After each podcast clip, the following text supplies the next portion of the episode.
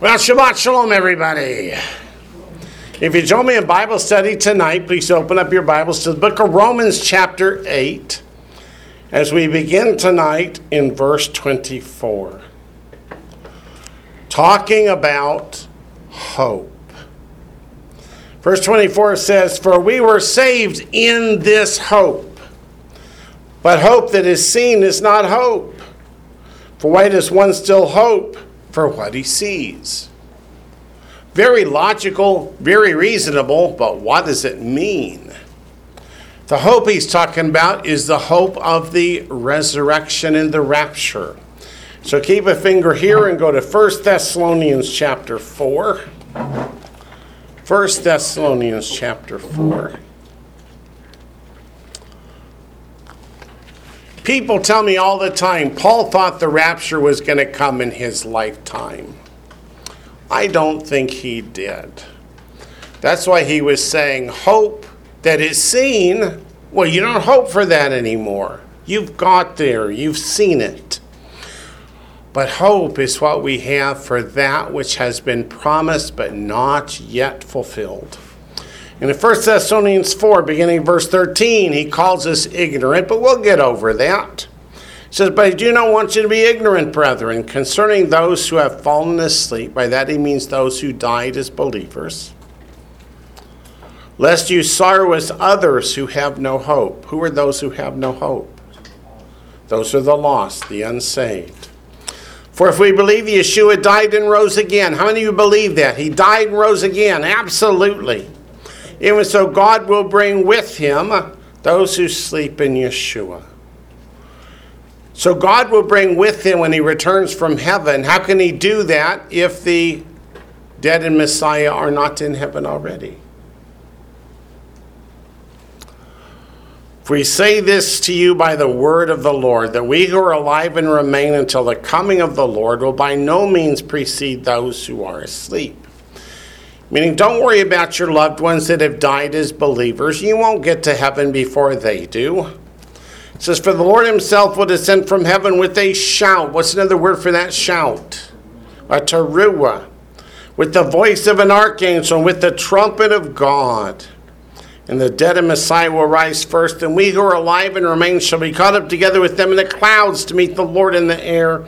And thus we shall always be with the Lord. Therefore, comfort one another with these words. That is the hope. That is that which we are waiting for.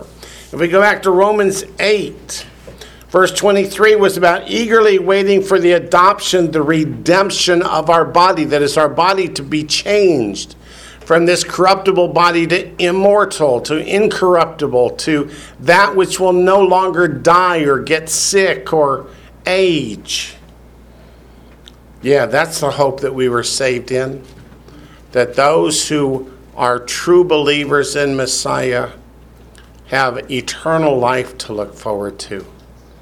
Not just life in this age. What did Paul say in 1 Corinthians 15? Let's turn over there. If we have hope in this life only, we're of the, mo- of the we're most pitiful. Essentially, is what he said. But let's look. 1 Corinthians chapter 15.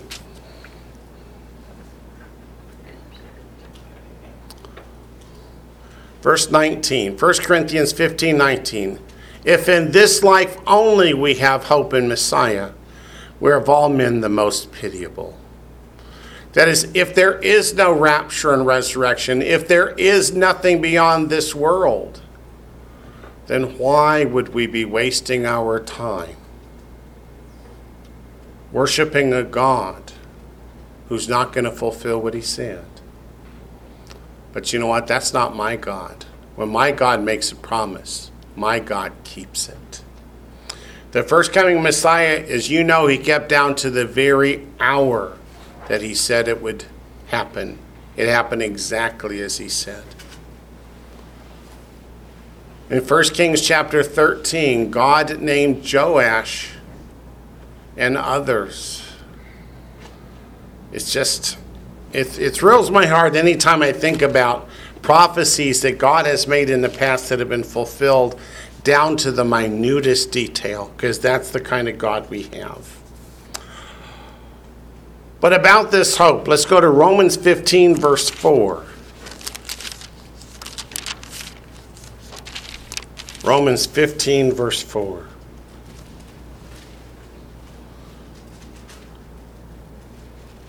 For whatever things were written before, that means in the Old Testament, were written for our learning. So we in the New Testamental period learn from that which was written in the Old Testament. If we don't, we can come away with an entirely wrong understanding of Scripture. That we, through the patience and comfort of the Scriptures, might have hope. But the rapture and resurrection, they weren't taught in the Old Testament, were they? Sure. Oh, they were. Let's go back to Isaiah 26 and see how specifically it was taught.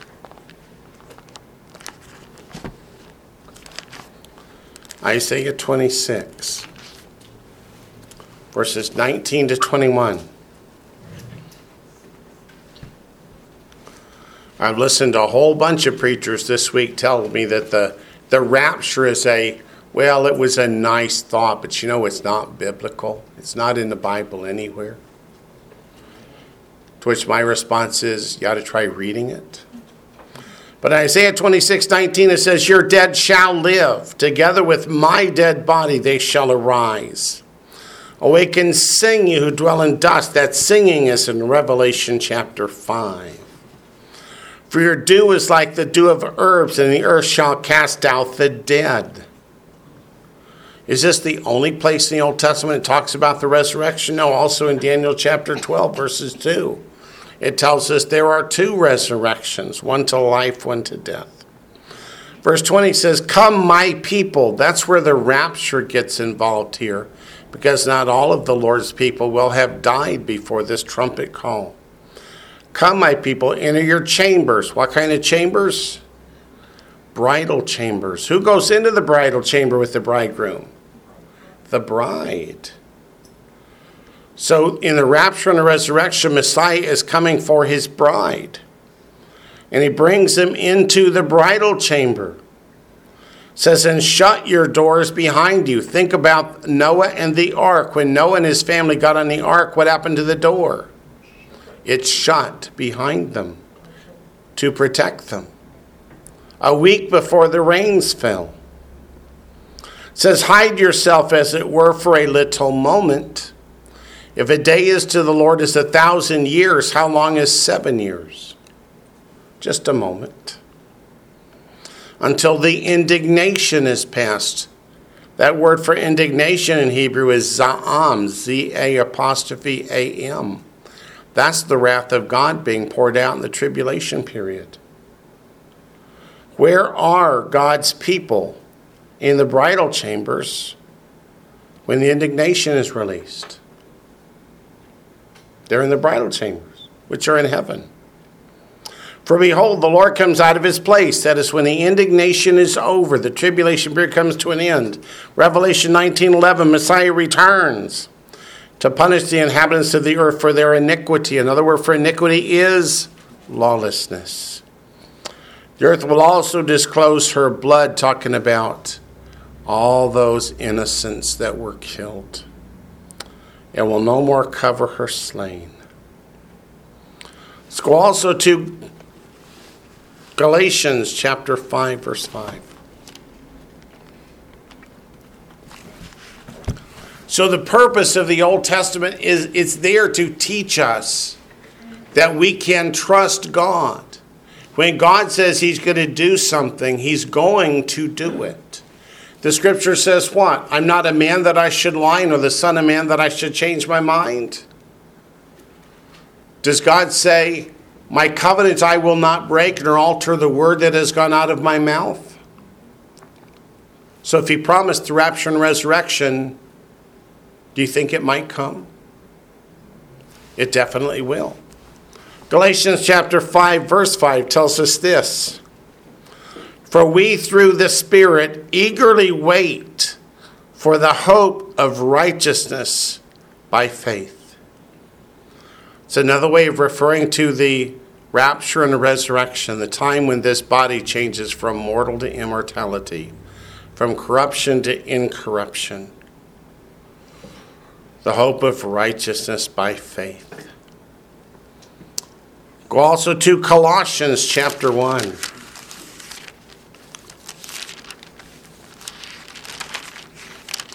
Galatians, Ephesians, Philippians, Colossians. Chapter 1, verse 23.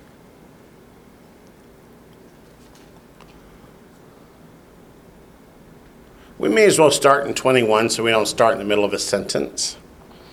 And you, who me? Yes, you, who once were alienated and enemies in your mind by wicked works. Yep, that was me Yet now he has reconciled in the body of his flesh, that's Messiah's body, through death, that's his death on the cross, to present you holy.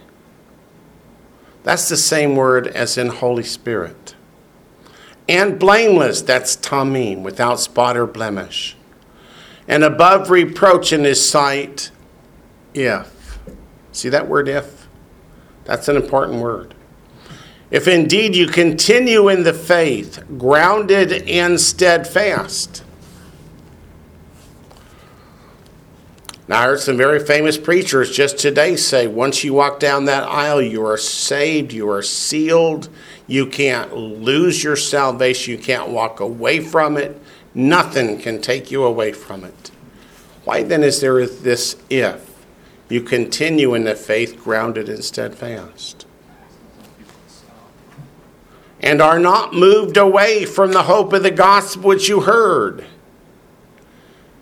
which was preached to every creature under heaven, of which I, Paul, became a minister. So, this hope of the gospel was preached to every creature under heaven. That kind of sounds like we're all without excuse, doesn't it? I would have then gone to 1 Thessalonians 4, but I already did that. So let's go to 1 Thessalonians 5. I need to work on my impulse control. 1 Thessalonians 5 8. But let us who are of the day, that is, those who are saved by faith, be sober, putting on the breastplate of faith and love and as a helmet, the hope of salvation. What does it mean, the hope of salvation? That is, we through faith believe that when the trumpet blows, Messiah will take us home. Titus chapter 1.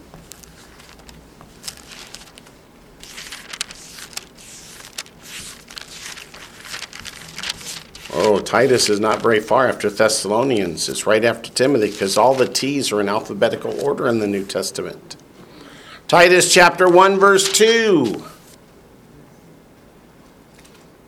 In hope of eternal life, which God, who cannot lie, promised when?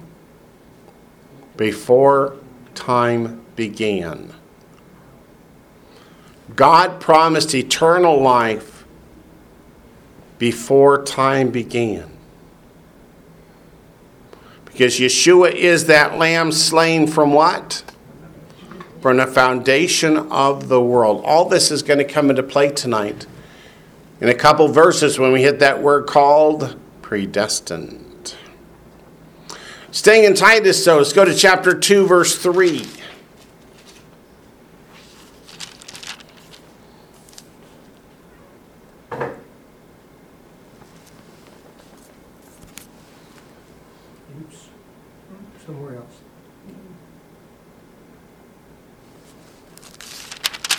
That can't possibly be right, can it?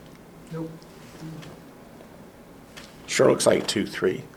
it's not verse eight. Uh, let's do- It's 13, not 3, it's 13. Good. Already highlighted. Already highlighted. You've been there before. You must have read your Bible in the past. We'll start in verse 11 for context. For the grace of God.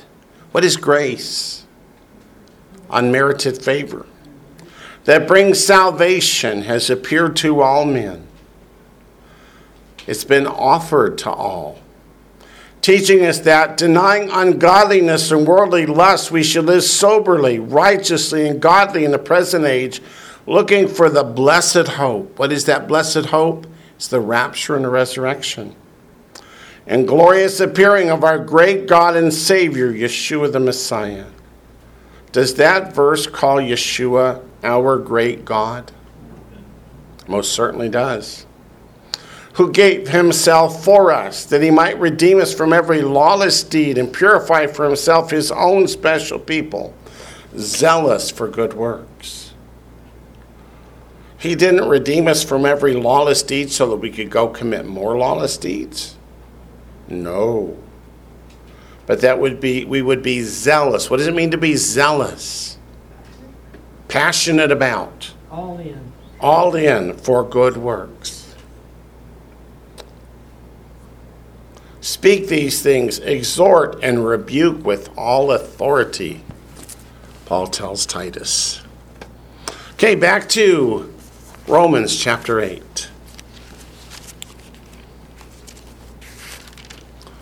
Verses 24 and 25. If we were saved in this hope, but hope that is seen is not hope, why does one still hope for what he sees? But if we hope for what we do not see, we eagerly wait for it with perseverance.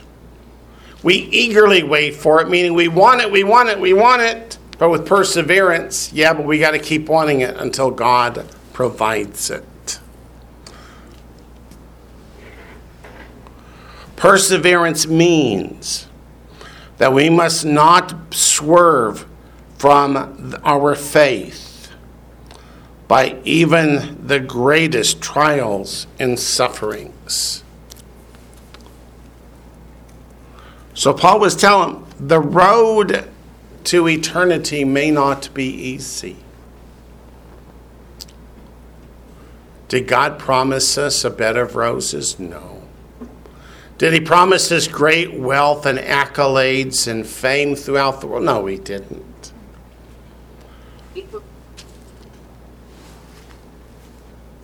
Let me go ahead and put that on mute because I think that might have been a boo boo. But verse 26 says, likewise. What does that mean, likewise? In the same way, the Spirit, the Holy Spirit, also helps in our weakness. That is, when that we face trials and tribulations in this world, and there will be, and there will be the temptation to give up hope. The Holy Spirit will help us hang on. It says, For we do not know what we should pray for as we ought but the Holy Spirit Himself makes intercession for us with groanings which cannot be uttered. He is our helper, this says. Did Messiah promise us a helper? Let's go see. John chapter 14. If Messiah promises a helper, he'll provide us one. But you have to look and see to whom the promise is made. John 14, 15 says, If you love me, keep my commandments, and I will pray the Father, and he will give you another helper, that he may abide with you forever. The Spirit of truth, whom the world cannot receive, because it neither sees him nor knows him but you know him, for he dwells with you and will be in you. And in verse 26 of the same chapter, John 14, 26, but the Helper, the Holy Spirit, whom the Father will send in my name, he will teach you all things and bring to your remembrance all things that I said to you. So, yes, Messiah did promise us a helper, and that helper is the Holy Spirit. Go to John chapter 15, the very next page, probably, verse 26. But when the Helper comes, when did the Helper come? Pentecost. At Shavuot, at Pentecost, in Acts chapter 2, that is Sunday. Yeah. When the Helper comes, whom I shall send to you from the Father, the Spirit of truth, who proceeds from the Father, he will testify of me. So the Holy Spirit testifies to us that Yeshua is the Messiah, the only begotten of God from time immemorial. In John 16, perhaps the same page, verse 7. Nevertheless, I tell you the truth. It is to your advantage that I go away. Did the disciples want to hear Messiah say this? No, they don't want him to go. He says, But I tell you the truth, it's to your advantage that I go. For if I do not go away, the Helper will not come to you. But if I depart, I will send him to you. And when he has come, he will convict the world of sin and of righteousness and of judgment. Of sin because they do not believe in me. Of righteousness because I go to my Father and you see me no more. Of judgment because the ruler of this world is judged. Verse 13. However, when he, the Spirit of truth, has come, the Holy Spirit is called the Spirit of truth. He will guide you into all truth. For he will not speak on his own authority, but whatever he hears, he will speak. he will tell you things to come. He will glorify me, for he will talk, take of what is mine and declare it to you. All things that the Father has are mine. Therefore I said that he will take of mine and declare it to you. I take great comfort in those words. I hope you do as well. Let's go back to Romans 8, we're up to verse 27. Now he who searches the hearts knows what the mind of the Spirit is. Who searches the hearts? That's God. So God knows what the Holy Spirit within us is thinking because he makes intercession for the saints according to the will of God. Uh oh. It doesn't say he makes intercession for all people, does it? It says he makes intercession for the saints. How does the Bible describe the saints? Let's go to Revelation 14. Daniel's exactly right. Revelation 14, verse 12. Here is the patience of the saints. That word saints is the same one as that word holy. Hagios. Here are those who keep the commandments of God and the faith of Yeshua. What's the difference between and and or? And means this is in continuation. And means it's both, right? Or means it's a choice. Or means it's a choice. If we have the faith of Yeshua, then we will keep the commandments of God. That's what's our, what our scriptures tell us. That word hagios, if you want to know the Greek number, is Greek number 40. It's translated holy in our Bibles 161 times. And it's translated saints 61 times. And it's translated the Holy One four times. So the word for saints is the same word used for the Holy Spirit and for the Holy One of Israel. Let's go back to Matthew 28 19.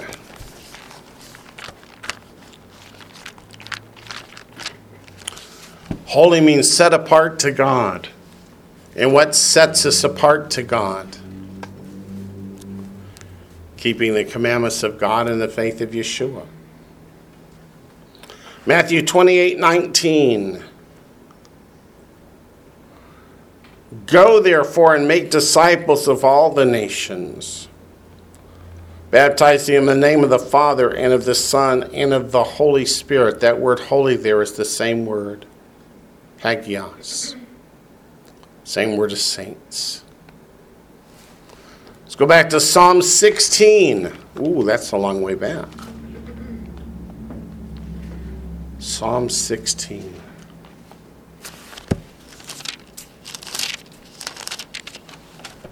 Verse 3.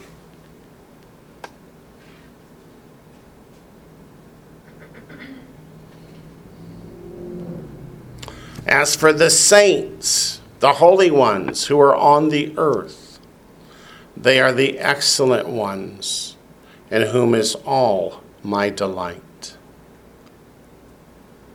Would you like God to call you a delight? Then be one of the holy ones, be one of the saints. Psalm 31, verse 23.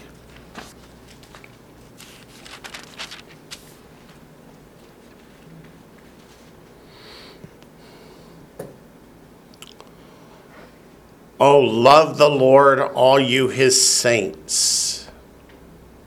For the Lord preserves the faithful and fully repays the proud person. So, which one is the saint, the faithful or the proud person? The faithful.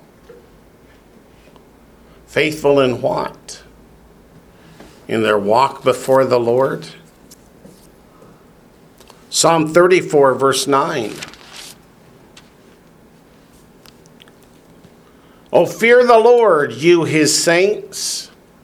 There is no want or lack to those who fear him.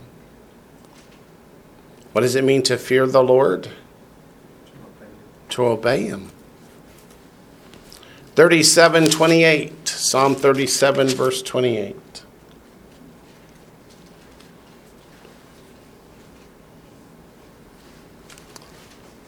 For the Lord loves justice and does not forsake his saints. They are preserved forever.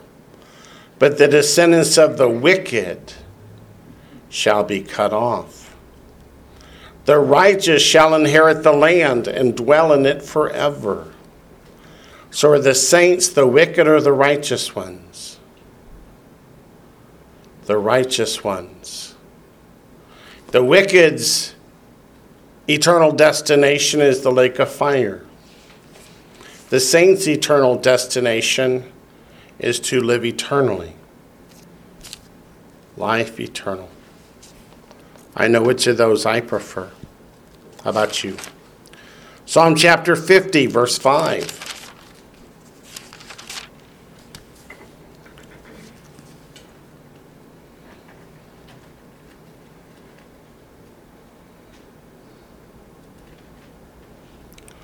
Gather my saints together to me, those who have made a covenant with me by sacrifice. What sacrifice has entered us into a covenant with Almighty God? The blood of Messiah. In Matthew, he says, This cup is my blood of the new covenant. So the saints have entered into a covenantal relationship with God through the shed blood of Messiah. You know, our God is a God of covenants.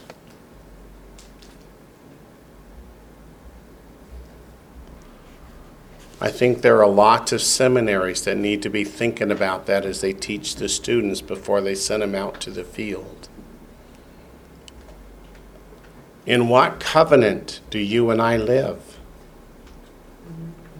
The new covenant. The new covenant says the law is written upon our hearts and minds.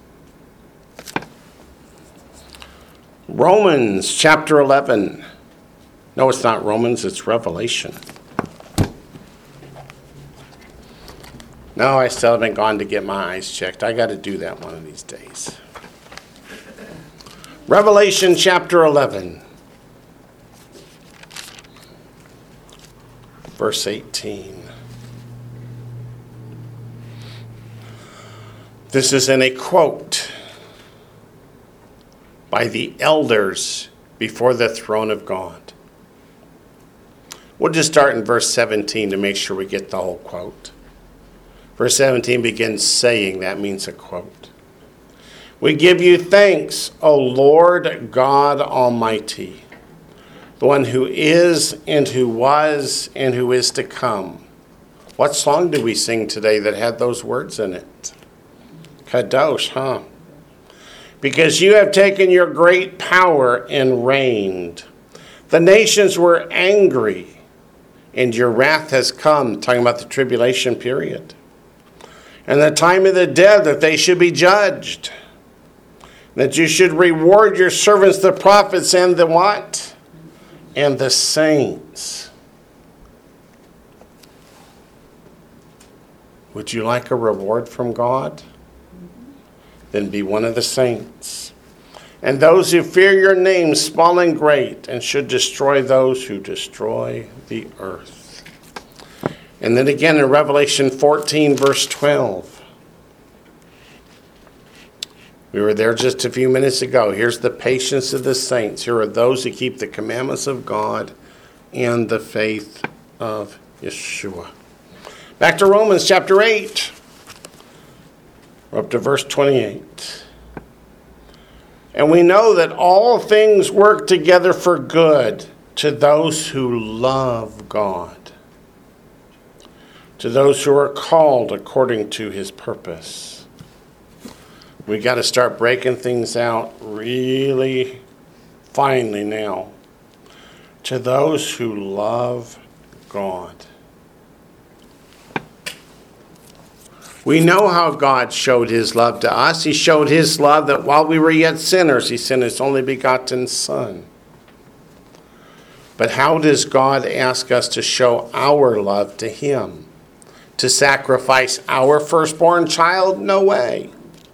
No way. God has never, ever asked you or I to sacrifice a child. So let's go back to the book of Deuteronomy. And we will see that God has never changed that which He asks of you and me. Deuteronomy 7. Deuteronomy chapter 7, verse 9.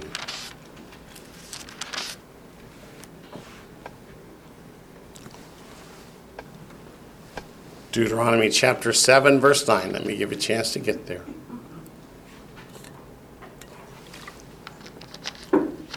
Therefore, know that the Lord your God, He is God. Do you believe that? Do you believe the Lord is God? The faithful God who keeps covenant and mercy for a thousand generations with those who love Him and keep His commandments. And he repays those who hate him to their face to destroy them. God keeps breaking things down into two hands. Do you love him and keep his commandments, or do you hate him? I know I've said it a hundred times probably, but I haven't been keeping that close account. But the word love in English is an emotion.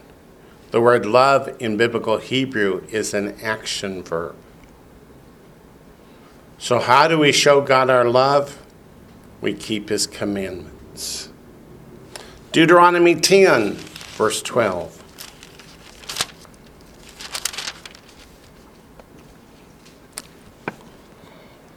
Deuteronomy 10, verse 12. And now, Israel do you understand the difference between the name Jacob and the name Israel? The man was born with the name Jacob. When did he get the name Israel? After he wrestled with God, he met God face to face. His nature was changed, and his name was changed to reflect the change in his nature. And now, Israel, what does the Lord your God require of you but to fear the Lord your God, to walk in all his ways and to love him, to serve the Lord your God with all your heart and with all your soul, and to keep the commandments of the Lord and the statutes which I command you today for your good.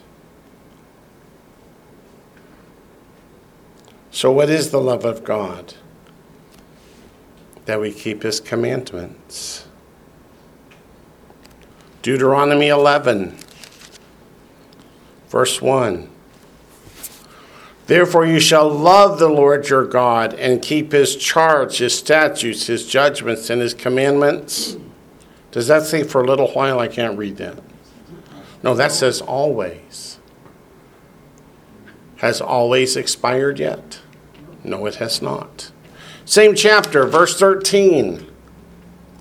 And it shall be that if you earnestly, diligently obey my commandments, I command you today to love the Lord your God and serve him with all your heart and with all your soul.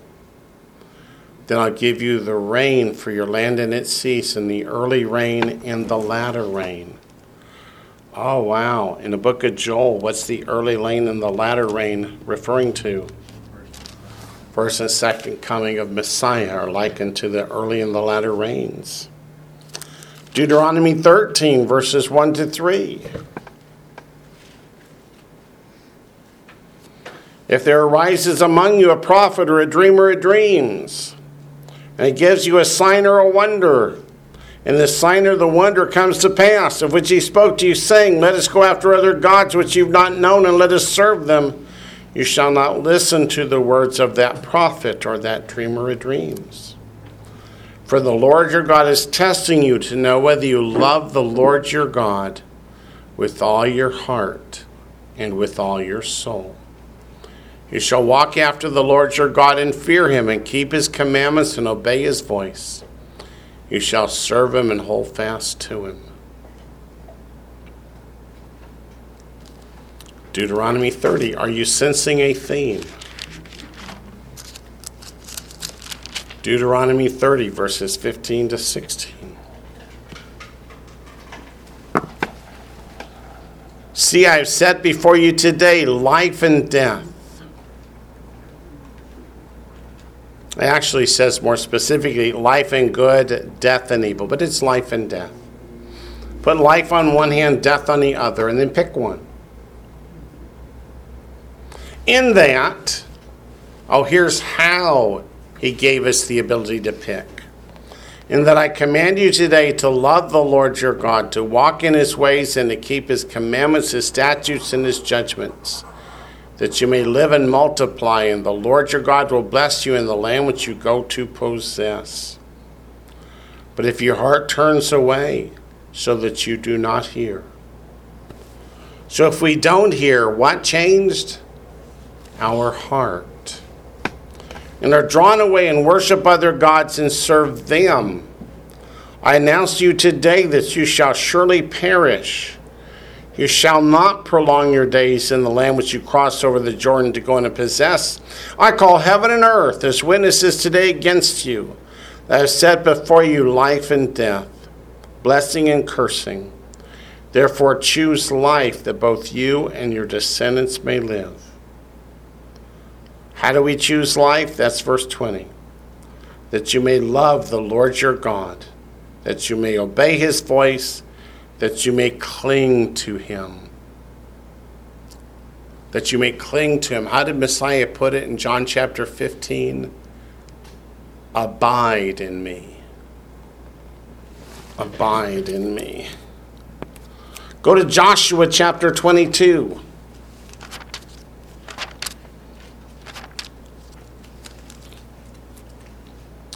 verse 5.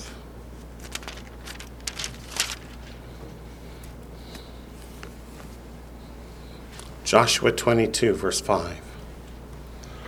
But take careful heed. What's that mean to take careful heed? Pay attention and do it. Pay attention and do it. Yeah. But take careful heed to do the commandment and the law, the Torah, which Moses, the servant of the Lord, commanded you. And here we go to love the Lord your God, to walk in all his ways, to keep his commandments, to hold fast to him, and to serve him with all your heart, with all your soul. You know what probably the most common reaction is to me when I read a verse like this? When it says to keep his commandments? That's Old Testament. Which ones? It doesn't say which ones. So I get to pick and choose. Nah. Yeah, I hear that's Old Testament too, but we're going to keep going right into the New Testament. twice. It starts off, take careful heed to do the commandment, and then it says commandments. The commandment is to take heed, to listen, to obey, and the commandments are the whole law. The whole thing. Yep. But the commandment is to obey. Mm-hmm. Chapter 23, verse 11. And that's the way Deuteronomy 6 starts, is the commandment, and then it branches out to the rest. Yep. Joshua 23, verse 11. Therefore, take careful heed to yourselves that you love the Lord your God. He doesn't even expand and say, by doing this, that, and the other. He simply says, to love the Lord your God, and assumes that by now they know what that means.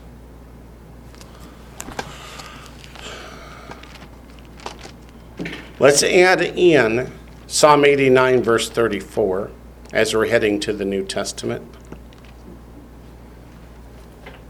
Psalm 89, 34.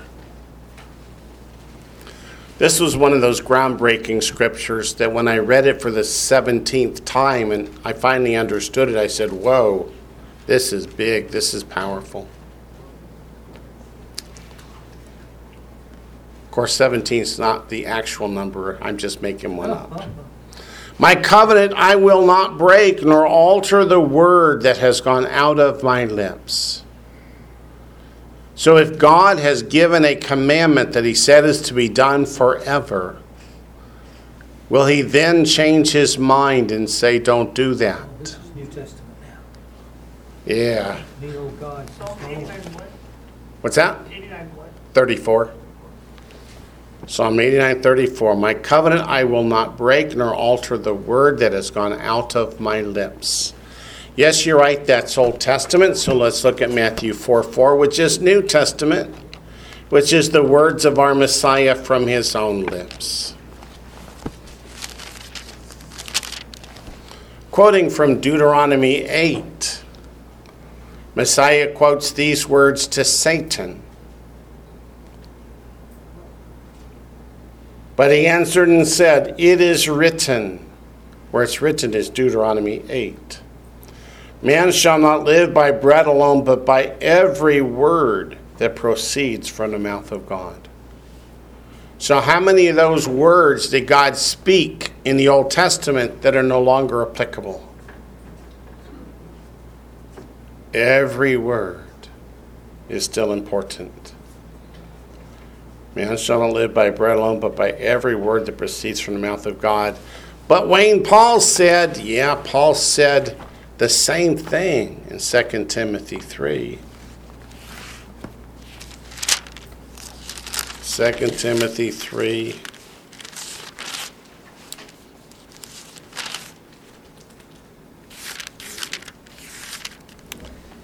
Verse 16 Every scripture is God breathed. So every word that came out of the mouth of God is profitable for doctrine, for reproof, for correction, for instruction in righteousness, that the man of God may be complete, thoroughly equipped for every good work. So Paul tells Timothy, which commandments of God don't apply anymore? They all still apply.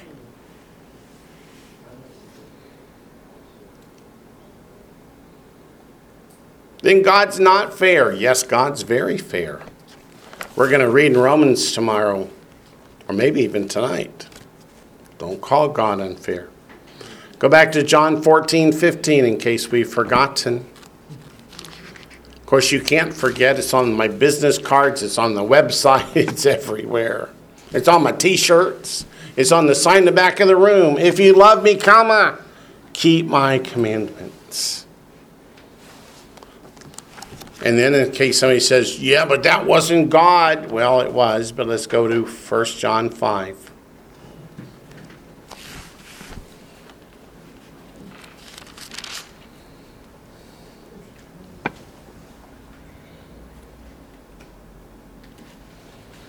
First John 5, verses 2 and 3. By this we know that we love the children of God, when we love God and keep his commandments. For this is the love of God, that we keep his commandments. His commandments are not burdensome. How can you read that and say, that tells me not to keep the commandments anymore? I don't know how you can. Well, let's add to it 1 John 2 5, since we're in 1 John anyway. 1 John 2 5. Yes, ma'am. um, is there a word that's in Greek that makes commandments better than what I've heard is, that means the Ten Commandments? Let them show you that somewhere. And of course, they cannot. Um, when they ask Messiah, what are the, what's the great commandment in the law? What did he say? Love the Lord your God with our heart, mind, soul, and strength. Your neighbor is yourself. The and your neighbor is yourself isn't in the Ten Commandments, is it? Neither is love the Lord your God with all your heart, mind, soul, and strength. That one's in Deuteronomy 6, and the other's in Leviticus 19. and He said this is the whole law and prophets, isn't point. it? The whole, Yep. Yep. So in 1 John chapter 2, verse 5, it says, But whoever keeps his word, truly the love of God is perfected in him. By this we know that we are in him. So the love of God is to keep his commandments. And his commandments are not burdensome. Oh, and then I've got a part two on this note. Let's go back to Romans chapter 8, verse 29.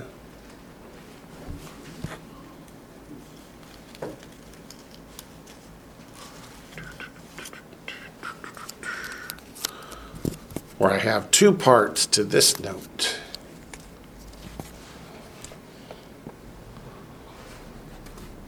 Now, at the end of 28, to those who are called according to his purpose. Everything we're about to read about is to fulfill God's purpose. And what does God want? Does God want people to be lost or does God want people to be saved? He wants people to be saved. Will everyone accept God's call? No. Verse 29 says, For whom he foreknew, he also predestined to be conformed to the image of his Son, that he might be the firstborn among many brethren. The word in there that causes so much controversy today is the word predestined. There's an entire doctrine out there called the doctrine of predestination that is not one doctrine. Across many denominations, it has many flavors. And I won't talk about them all, just the most extreme, which takes you almost to the point of fatalism, which says that God is sovereign. You can do nothing to affect anything. God is sovereign.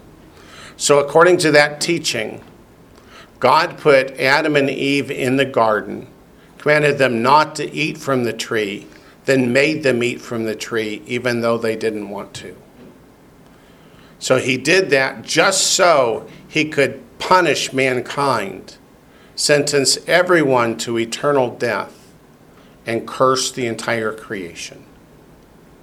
And there was not a thing Adam and Eve could have done about it because God made them do that. When you and I sin, it's not because we have a sin nature, it's because God makes us sin and then He punishes us for the sin He made us commit. Y'all are looking at me like this is, how can people believe this? But there are people who do believe it. I was reading in my Baptist commentary over here, again, right before service, making sure it says what it says. Whoever wrote that chapter um, really likes predestination. But instead of going into what they talk about it to be, let's look at the verse and see what it says. First, it says, For whom he foreknew. Keep a finger here and turn back to 1 Kings 13. 1 Kings 13.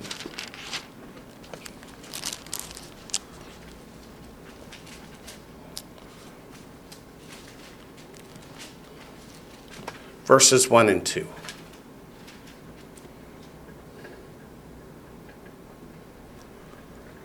First Kings 13. And behold, a man of God went from Judah to Bethel, the man's a prophet, by the word of the Lord. And Jeroboam, he's the king of the northern kingdom of Israel, stood by the altar to burn incense. That's incense to a pagan god. Then he, that is the prophet, cried out against the altar by the word of the Lord and said, O altar, altar, thus says the Lord, Behold, a child, Josiah by name, shall be born to the house of David, and on you he will sacrifice the priests of the high places who burn incense on you, and men's bones shall be burned on you. How long in advance of Josiah's birth did this take place? Several hundred years. Not only did God know the child would be born, but he knew his name. He knows what he's going to do. And in fact, in 2 Chronicles 34, verse 5, Josiah does these very things. Did God know before he created the heavens and the earth whether you would accept salvation through faith or not? Of course he did. Of course he did. Wayne, Yes, ma'am. what was that reference to Second Chronicles?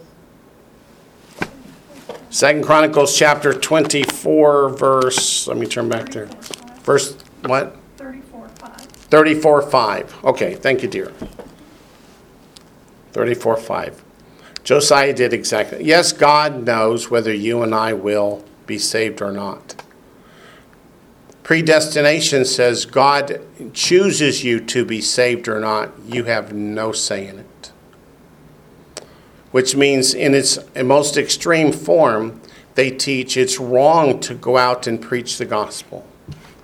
Because somebody who's going to be saved is going to be saved anyway anyway. And those who can't be saved why torture them with hearing the gospel they can never receive.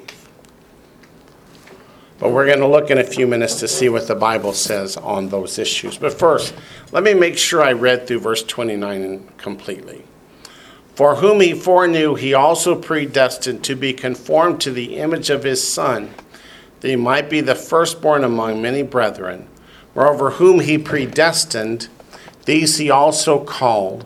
Whom he called, these he also justified. And whom he justified, these he also glorified. So there's a particular order here. And the order is this number one, God foreknew.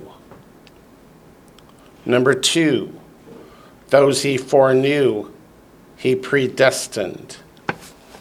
But predestined for what? Not for heaven or hell. That's not what it says.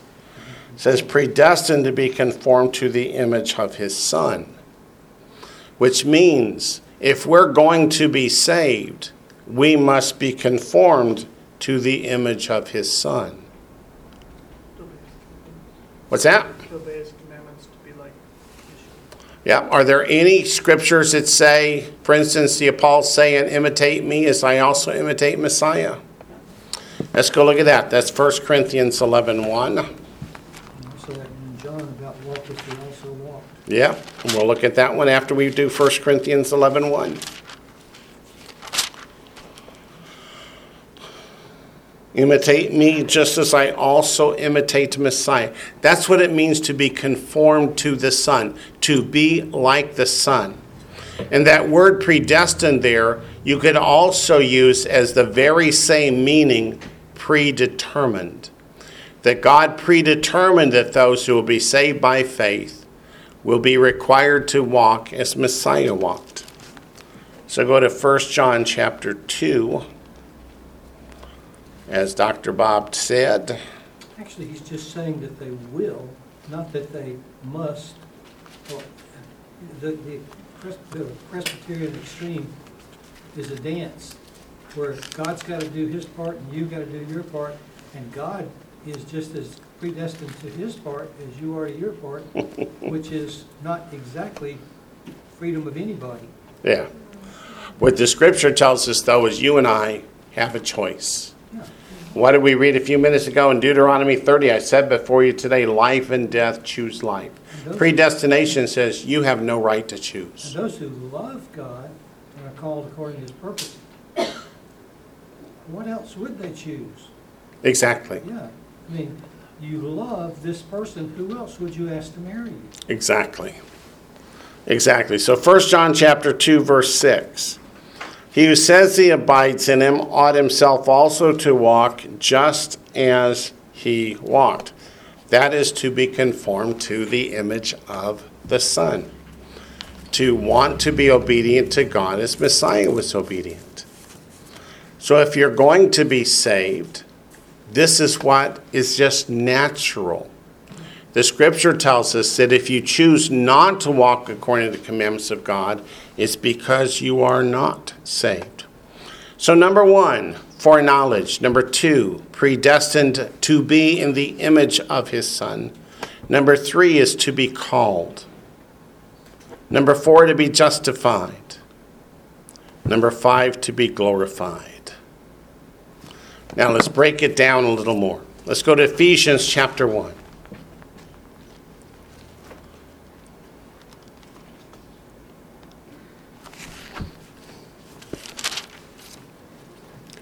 If you do not love God and keep his commandments, the scripture says, is because you're not saved. And I've just heard a whole bunch of very famous preachers on YouTube saying, oh no, that's not true. But that's what the Bible says. Ephesians 1 5. Having predestined us. Who? Us. Let's go up to verse 1. Paul, an apostle of Yeshua the Messiah by the will of God, to the saints who are in Ephesus and faithful in Messiah Yeshua. Verse 5 Having predestined us to adoption as sons by Yeshua the Messiah to himself, according to the good pleasure of his will. He chose that for those of us who will be saved by faith, he will adopt us. We will be grafted in. We'll become children of God. That's what the whole New Testament teaches. There's a free will tied in to the predestination in that verse. Yes, there is, right there. Yeah. Let's look also at verse 11. In him also we have obtained an inheritance. That's talking about eternal life. Being predestined according to the purpose of him who works all things according to the counsel of his will, that we who first trusted in Messiah should be to the praise of his glory. So we who first trusted in Messiah have obtained an inheritance. The inheritance is eternal life. God said, Those who come to faith through the shed blood of my Son shall have eternal life. That's the predestination we're talking about. Let's look at John 3:16.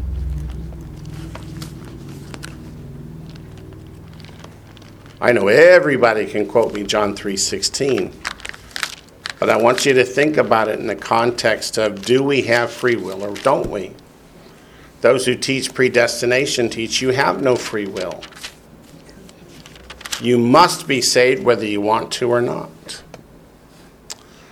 John 3:16 says for God so loved the world that he gave his only begotten son that whoever believes in him should not perish but have everlasting life.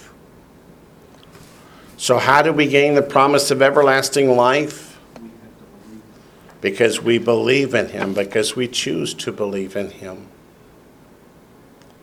Verse 18 says, He who believes in him is not condemned, but he who does not believe is condemned already because he has not believed in the name of the only begotten Son of God. Yes, God knows whether you will or won't accept salvation by faith through the shed blood of Messiah. But the scripture says, Whosoever will may come. Predestination says, No, no, that's not true. Yes, the Bible is true. Romans 10 9 and 10. The very same book. Yes, sir. It always um, seems to me that when Jesus um, looks at Jerusalem and says, um, I, I, want, I wanted to gather you as, as, as chicks, but you would not. Yeah. That means they've got to, it's got to be them that choose. right. It can't be. It can't be predestination in the sense that some people say that. Right, Because so- it would make no sense otherwise. Yeah. so Matthew 23 specifically says, But you were not willing. So it's not that God didn't want them to choose him, it's that they were not willing. So I'm agreeing with you. I'm just trying to lay this foundation because I get a lot of this question. I really He do. gave them the choice. That's, that was free will again. He gave them the choice. Gave them the choice. Predestination says, No, he did not. He only pretended to. You're either condemned to heaven or condemned to hell. Yeah. That's predestination. Yeah, and that's not scriptural. Romans 10 9 and 10. That if you confess with your mouth the Lord Yeshua and believe in your heart that God has raised him from the dead, you will be saved. And notice right above that in verse 8 it says, What does it say? The word is near you, in your mouth and in your heart. Where's that quoting from? Do you know? Deuteronomy chapter 30, the very section that says, I set before you today life and death. So choose. So choose life. Alrighty. 1 Corinthians 11.1, imitate me as I also imitate the Messiah. 1 John chapter 2, verse 6, if you're in him, you will walk as he walked. We looked at those. Let's add 1 Corinthians 4.16.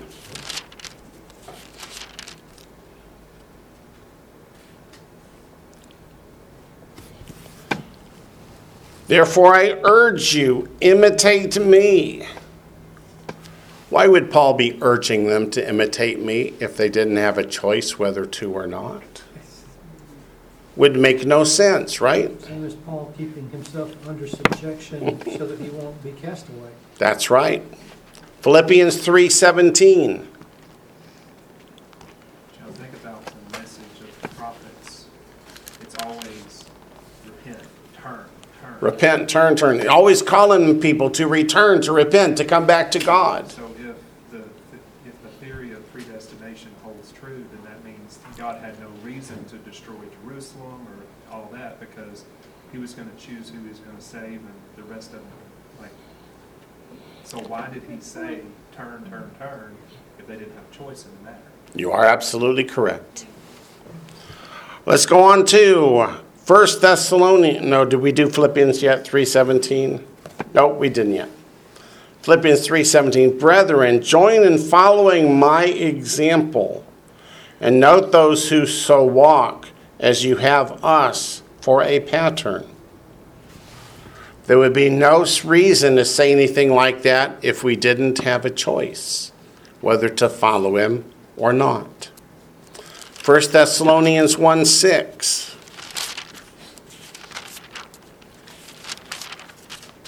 First Thessalonians 1 6. And you became followers of us and of the Lord, having received the word in much affliction, with joy of the Holy Spirit.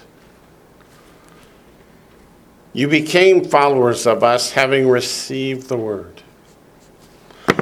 You know what the doctrine of predestination comes down to? No free will. No free will, but it means we should all walk in sin. Because if God chose us to be saved, we're going to be. There's nothing we can do about it. And if He didn't, we may as well have fun in this world because we've got the lake of fire to look forward to anyway. What's your expression? Genoito or? Major- Majorite. God forbid. Absolutely. God forbid. Yes, sir. In First Thessalonians one six, that word followers is the same word as imitators in First Corinthians eleven. Yeah. All right, let's make a note of that. In 1 Thessalonians 1 6, the word here that says followers is the same word as imitators in the earlier scripture. 1 Corinthians what? Eleven one. 1 Corinthians 11 1, the one I just said a minute ago. Yep, okay.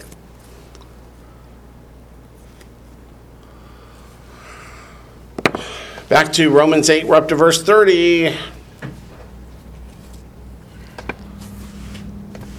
Moreover, whom he predestined, that is, he determined that those who are saved by faith will have life eternal. Those who reject God and choose to follow their own path in life will end up in the lake of fire. These he also called. We see that word called a lot in the New Testament writings. Let's go back to Romans 1 1, this very first chapter of the same book. Paul, a bondservant of Yeshua the Messiah, called to be an apostle, separated to the gospel of God. How did the Lord call Paul? Literally. Literally, face to face on the road to Damascus. Could Paul have said, No, not going to do it. I hate you. Well, you- that- It would have ended right there. It would have ended right there, but he could have. So, why did he choose to change everything about his life? Because he did love the Lord. Because he thought he was doing the Lord. He thought he was doing right. He was zealous without knowledge. When he realized that what he was doing was hurting the very Lord he thought he was serving, it broke his heart. And he changed because he chose to change.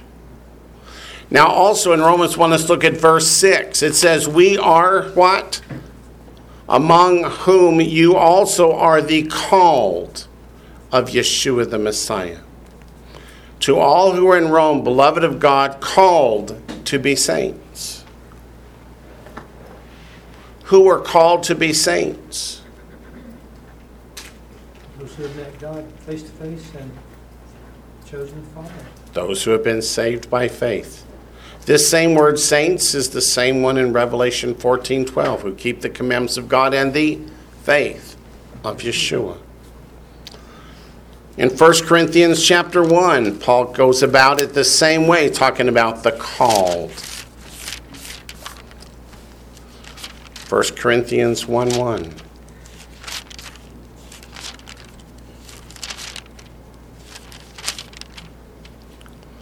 Paul, called to be an apostle of Yeshua the Messiah through the will of God, and Sosthenes our brother. And then verse 2 to the church of God which is at Corinth, to those who are sanctified. What sanctified mean? Set apart. Set apart. And Messiah Yeshua, called to be saints. Same Revelation 12, 17, and 14, 12.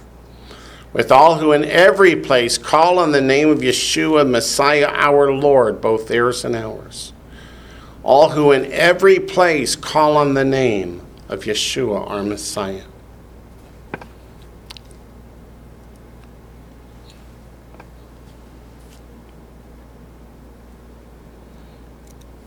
And then to Matthew chapter 20.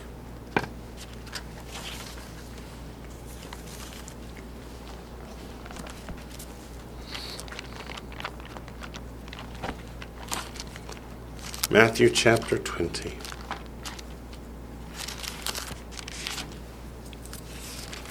Verses 1 to 16. Because it's a parable about the kingdom of heaven.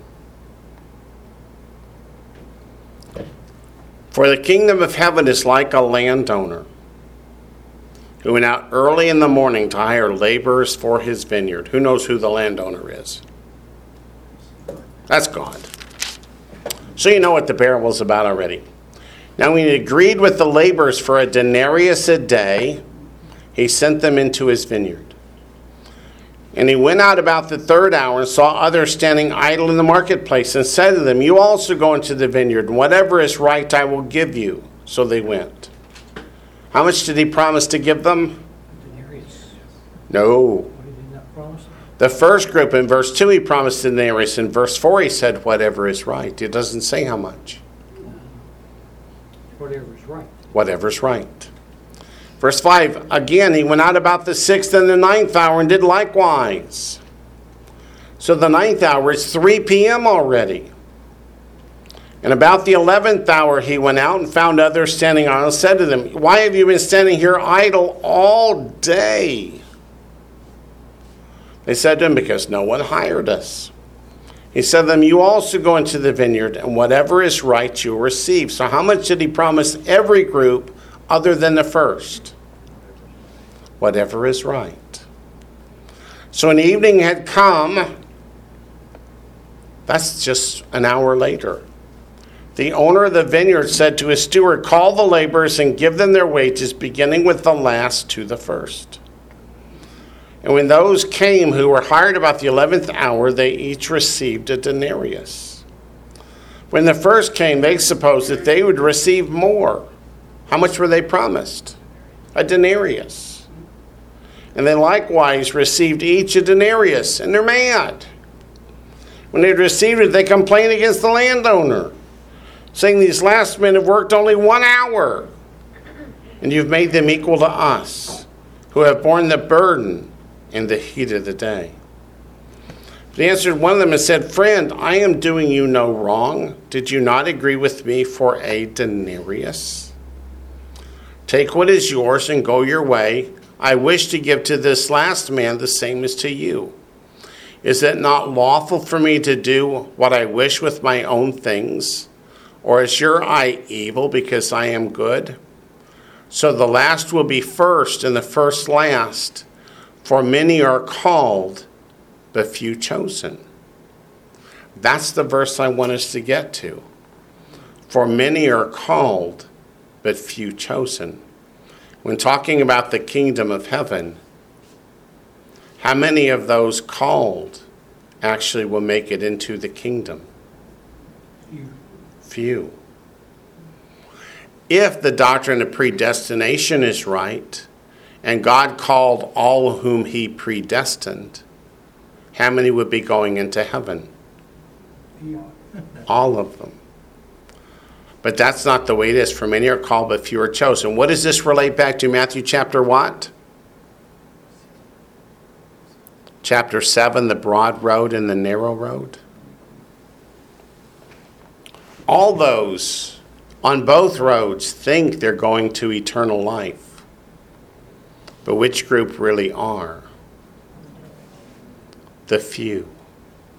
All were called, but few were chosen.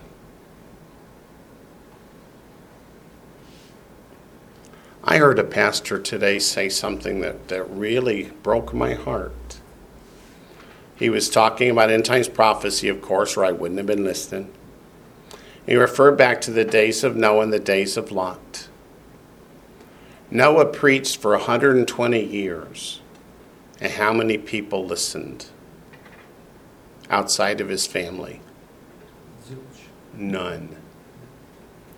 Lot is described in Hebrews 11 as a preacher of righteousness. How many people did he manage to bring out of Sodom and Gomorrah other than his family?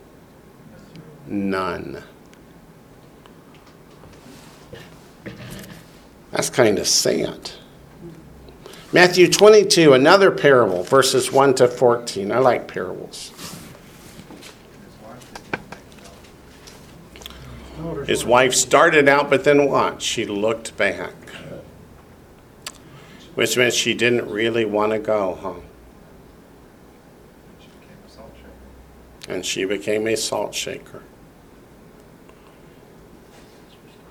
Hmm.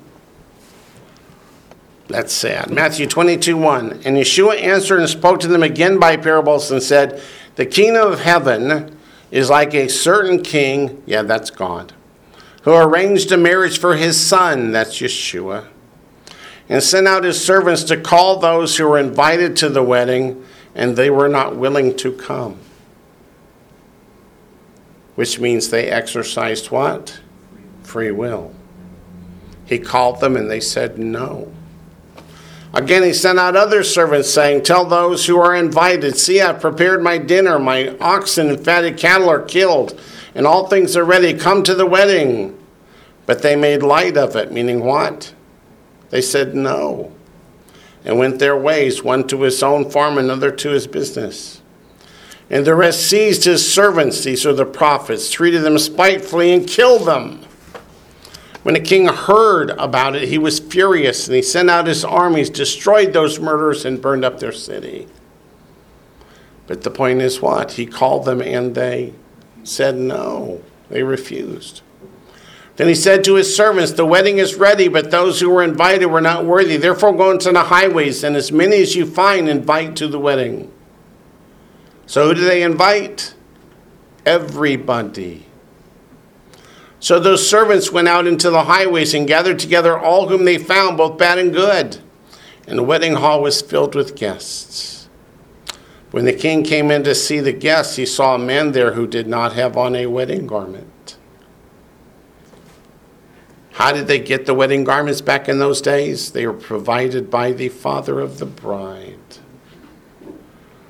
So he said to him, Friend, how did you come in here without a wedding garment? And he was speechless. The king said to the servants, Bind him hand and foot, take him away, and cast him into outer darkness. There will be weeping and gnashing of teeth, for many are called, but few are chosen. They were all called, but many refused to come. And those who were not really saved, they were cast out into the lake of fire. Okay, enough said about predestination, except for the rest that's to come. So let's go back to Romans 8, verse 31. What shall we say to these things? If God is for us, who can be against us? Which is true. If God's on our side, what can Satan do to us? What's the difference between saints and uh, prophets? Difference between saints and prophets the prophets were those who prophesied and spoke forth the word of God, what was going to happen in the future. And the saints are just the ordinary believers. Not every saint is called to be a prophet. If you remember, prophets didn't really want the job. they didn't get treated very well. So, verse 32 He who did not spare his own son. What happened to God's own son? He was crucified for us, but delivered him up for us all. How shall he not with him also freely give us all things? Who are the us? The saints. Romans 8, verses 16 to 18. Just a, a week or so ago, we covered this. The Spirit Himself also bears witness with our spirit that we are children of God. And if children, then heirs, heirs of God and joint heirs with Messiah. Where's that little word? If. Indeed, we suffer with Him, that we may also be glorified together. In other words, you cannot lose your faith. You cannot give it up, no matter what Satan wants to do to us. Even if it costs us our very life, we must hang in there and be faithful. So back to Romans 8, verse 33 Who shall bring a charge against God's elect?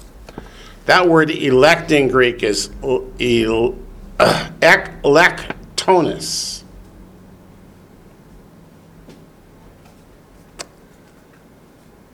It means chosen. So back in verse, where was it? Verse 30. They used the word chose. Okay. Same word, elect, chosen, Matthew chapter 20. What does it mean to be the elect of God, the chosen of God? How many of you heard the phrase the chosen people? And that's right. Israel was God's elect, Israel was God's chosen, and how many of those got to go into the promised land? There were above 22, yep. And who were they? Joshua and Caleb. But the rest were the elect of God and chosen. What happened? They chose to walk away. Matthew chapter 20, verse 16. They chose to walk away because they lacked something important. And What was that? Faith. Faith. That's what Hebrews chapters 1 through 4 are all about. Matthew 20, verse 16. So the last will be first, and the first last, for many are called, but few chosen. I know we just looked at that parable a minute ago, but that word chosen there is the very same word as the word elect in Romans chapter 8. And I just want you to see that it really is the same thing. Matthew 22 14. We looked at this parable a minute ago, verse 14. For many are called, but few are chosen. Same word as elect in Romans chapter 8, verse 33. And Matthew 24, which we didn't go to a minute ago. I thought we should do something new. Three different verses in Matthew 24 refer to the elect or the chosen. Matthew 24, verse 22. And unless those days were shortened, no flesh would be saved. But for the elect's sake, those days will be shortened. Who are the elect? The chosen, those that have chosen to be saved by faith. What verse was that? Verse 22. Twenty-two. Thank you. Yep. And then two verses later, verse 24. For false messiahs and false prophets will rise and show great signs and wonders to deceive, if possible, even the elect. The elect referring to those that have been saved by faith. Same chapter, verse 31. He will send his angels with a great sound of a trumpet. That's the shofar hagadol. On what festival day does that sound? On Yom Kippur, the Day of Atonement. On what day does the tribulation period end? The Day of Atonement, Yom Kippur. And they will gather together his elect from the four winds, from one end of heaven to the other.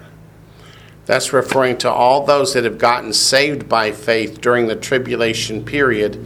They get brought into the messianic kingdom on earth alive.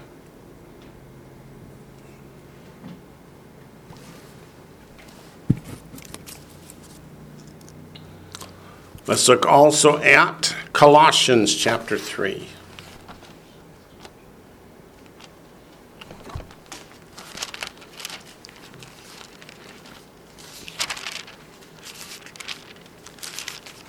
Oops, I see two red numbers out there. Let's see what they are.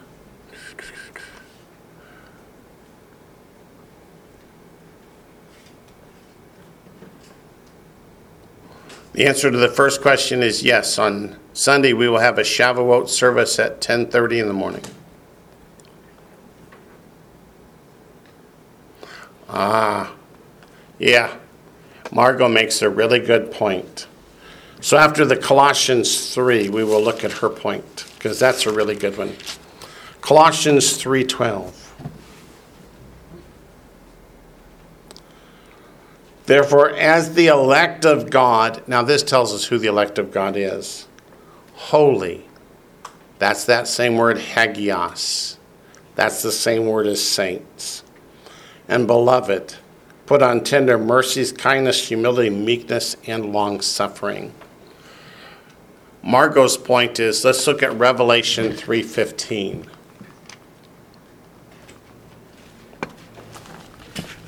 the church of Laodicea.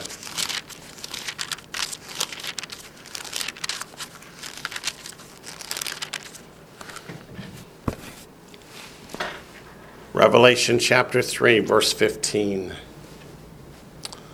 I know your works, that you are neither cold nor hot. I could wish you were cold or hot. If the doctrine of predestination is true, then God would have made them either cold or hot. Vessels fit for destruction. Yep, there wouldn't be any reason to wish they were cold or hot. He would simply make them one or the other. She says, So then, because you are lukewarm and neither cold nor hot, I will vomit you out of my mouth. What does he say to virtually all these churches? They must repent. So they are not robots being forced to do good as much as they want to do evil. They have to do good, darn it. It just doesn't work that way. Go back to 1 Timothy 5. 1 Timothy 5. I hope there's five chapters. There are. Verse 21.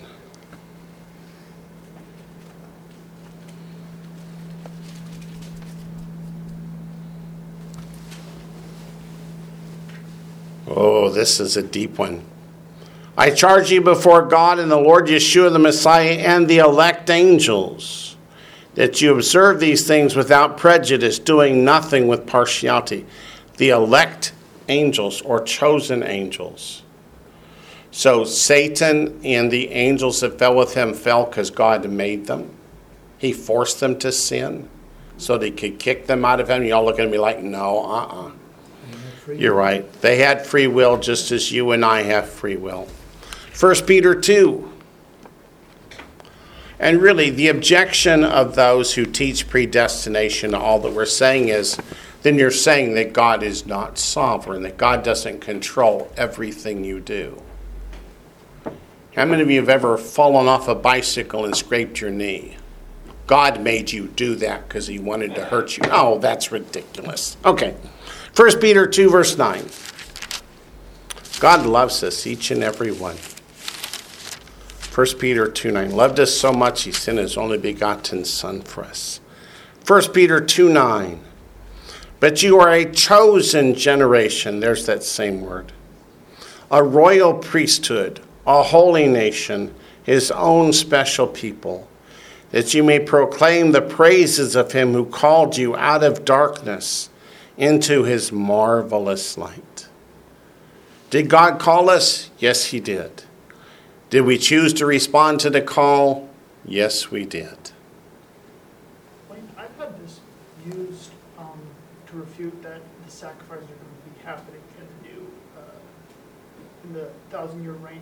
Is there, is there another scripture that kind of, Ah, okay, for those who cannot hear Thomas, he's had this scripture used to say that there will not be sacrifices in the millennial kingdom. So, is there a place that says there will be? Yes, turn to Ezekiel chapter 43. Ezekiel chapter 43.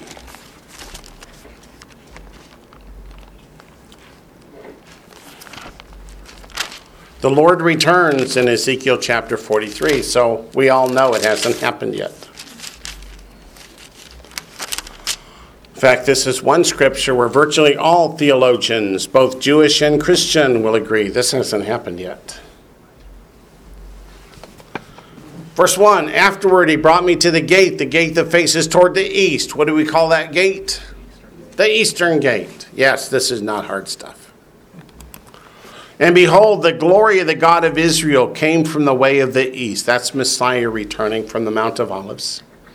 His voice was like the sound of many waters. That's how it's described in Revelation 1:15 and Revelation 18:1. And the earth shone with his glory, that is just as it did in Matthew 17 at the Mount of Transfiguration. Verse 5 The Spirit lifted me up and brought me into the inner court. That's the inner court of the temple. And behold, the glory of the Lord filled the temple. Then I heard him speaking to me from the temple while a man stood beside me, and he said to me, Son of man, this is the place of my throne. That is, that's where Messiah will rule and reign over the kingdom, right? and the place of the soles of my feet, which means ownership and possession, where I will dwell in the midst of the children of Israel forever. So, has this happened yet? No. Let's see. Um, verse 18, same chapter. Messiah is sitting on the throne. Said to me, Son of man, thus says the Lord God. It's actually the Lord, the Lord. My Lord, the Lord, in fact. These are the ordinances for the altar on the day when it's made, for sacrificing burnt offerings on it, and for sprinkling blood on it. You shall give a young bull for a sin offering to the priests, the Levites, who are the seed of Zadok, who approach me to minister to me, says the Lord God. You shall take some of its blood and put it on the four horns of the altar, on the four corners of the ledge, and on the rim around it. Thus you shall cleanse it and make atonement for it. You shall also take the bull of the sin offering and burn it in the appointed place of the temple outside the sanctuary. On the second day you shall offer a kid of the goats without blemish for a sin offering, and they shall cleanse the altar as they cleansed it with the bull. When you finish cleansing it, you shall offer a young bull without blemish, and a ram from the flock without blemish. When you offer them before the Lord, the priest shall throw salt on them. They shall offer them as a burnt offering to the Lord. Every day for seven days you shall prepare a goat for a sin offering they shall also prepare a young bull and a ram from the flock, both without blemish. Seven days they shall make atonement for the altar and purify it, and so consecrate it. When these days are over, it shall be on the eighth day, and thereafter that the priest shall offer your burnt offerings and your peace offerings on the altar, and I will accept you, says the Lord God. And from there to the end of Ezekiel, it reads about all the different sacrifices that come. Okay, he says, that's good. Let's go back to Romans 8, verse 34. Oh my, we're almost out of time. So let me hurry. Verse 34 Who is he who condemns? That is, who judges on Judgment Day and condemns people to lake of fire? It's our Messiah, right? Says it is Messiah who died, and furthermore is also written, risen, who is even at the right hand of God, who also makes intercession for us. Let's go to 1 Corinthians chapter 11, verse 32.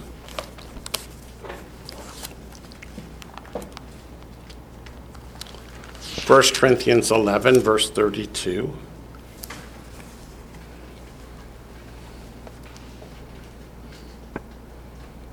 But when we are judged, we are chastened by the Lord, that we may not be condemned with the world. 2 Peter chapter 2 verse 6.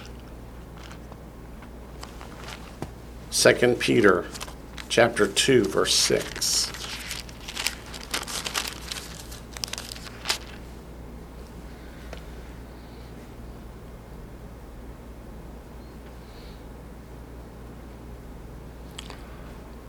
In turning the cities of Sodom and Gomorrah into ashes, condemned them to destruction, making them an example to those who afterward would live ungodly. What's that mean? That means you want to live ungodly? Think of how they were destroyed by fire. And you start getting the idea why that's a bad idea to live ungodly.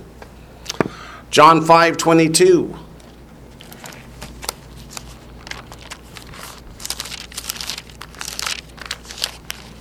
John 5 22.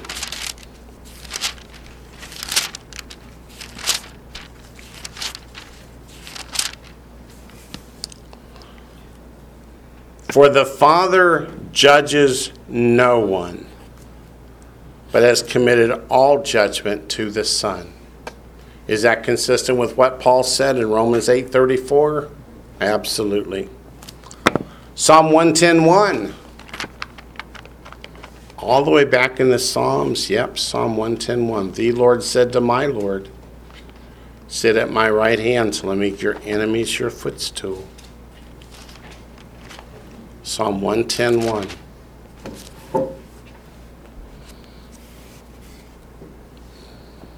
The Lord said to my Lord, Sit at my right hand till I make your enemies your footstool. The Lord shall send the rod of your strength out of Zion or Zion.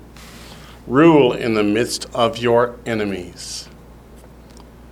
So Messiah Yeshua, who sits and rules and reigns in the Messianic kingdom, will bear the rod of judgment. In Isaiah 55 12.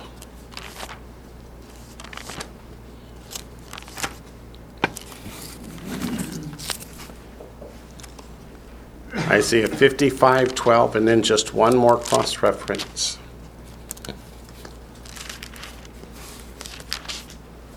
Isaiah 55 12.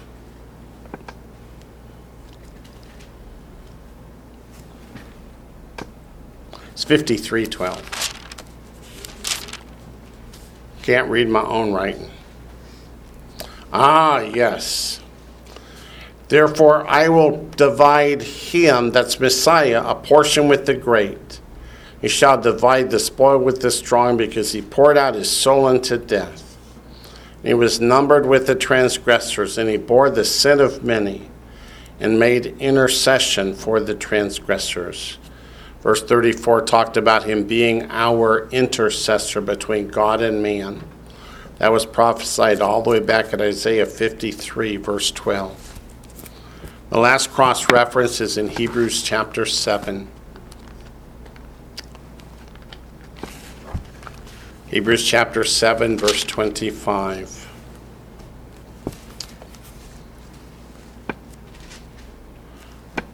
Therefore, he is also able to save to the uttermost those who come to God through him, since he always lives to make intercession for them. Now, let me put it in my own colloquial, down home Georgia ways. Our judge is our defense lawyer, and it doesn't get any better than that. The word Satan is not a name, it's a title. It means the adversary. That's the term for the prosecutor in a Jewish court. So Satan saying, Look what he did, and Messiah saying, Yeah, I know, I covered it in my blood. Next. And with that, we have come to the end of our time. We'll pick up next week, Lord willing, in Romans chapter 8, verse 35.